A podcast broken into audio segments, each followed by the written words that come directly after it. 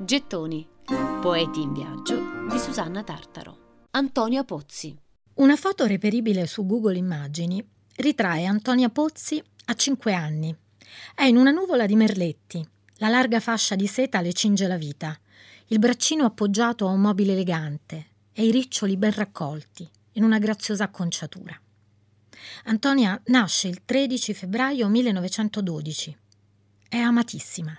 È figlia dell'avvocato Roberto Pozzi e della contessa Lina, una coppia di ricchi e colti proprietari terrieri.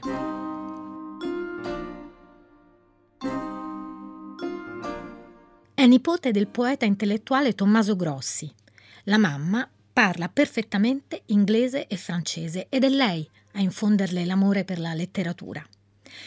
Quella di Antonia è un'infanzia dorata, in una casa bellissima, piena di libri, dove il pomeriggio ci si dedica allo studio, al ricamo, e il pianoforte suonato dalla mamma rallegra le serate.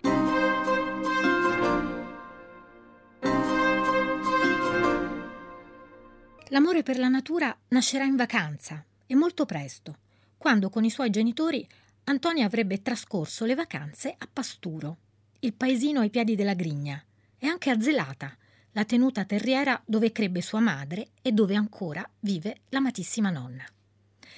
Antonia inizia a fare suoi gli ideali di una vita contadina, dettata da regole semplici, una vita che sogna per un futuro possibile. Questi versi li scriverà nel 1929.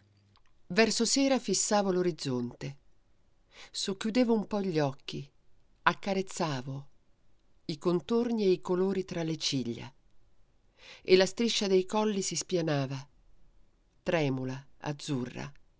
A me pareva il mare e mi piaceva più del mare vero. Nel 1930 è pronta per affrontare gli studi universitari alla Statale di Milano. A tutti non può non apparire come una giovane donna di rango, colta, intelligente, un alto borghese con il mondo in mano. Ed è così che la ritraggono le foto. È sorridente, elegante, gli sfondi fanno immaginare vacanze, comodità, bellezza. Eppure qualcosa dentro di lei inizia a spezzarsi. Gli anni del liceo la segneranno per sempre e il 1927 fu la svolta. Compariranno nella sua vita Lucia Bozzi ed Elvira Gandini, le sorelle elettive, con cui condivide la passione per la poesia e soprattutto il suo insegnante di greco e latino, l'amato, amatissimo Antonio Maria Cervi.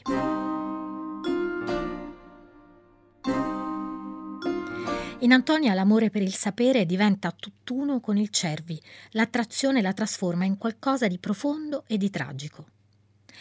Ha solo 16 anni e la famiglia non le consentirà mai di dare spazio a questa relazione.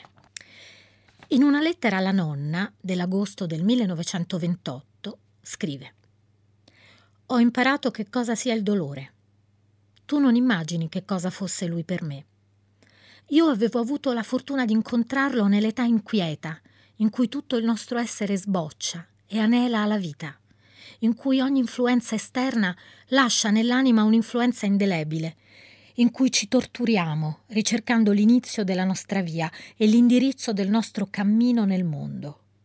Con la parola e con l'esempio egli mi ha dato uno scopo, è una fede. Mi ha insegnato a guardare più in alto e più lontano. Mi ha additato la via per diventare più buona». Cervi avrebbe voluto sposarla, ma la famiglia continua a ostacolarli. Pare che il suo primo tentativo di suicidio avvenne proprio in questo periodo. I genitori di Antonia riescono a far trasferire il professore a Roma pur di allontanarlo, ma l'amore per lui resterà incancellabile. Cosa le rimane per andare avanti? Gioia di cantare come te, torrente. Gioia di ridere, sentendo nella bocca i denti, bianchi come il tuo greto. Gioia d'essere nata, soltanto in un mattino di sole, tra le viole di un pascolo, d'aver scordato la notte ed il morso dei ghiacci.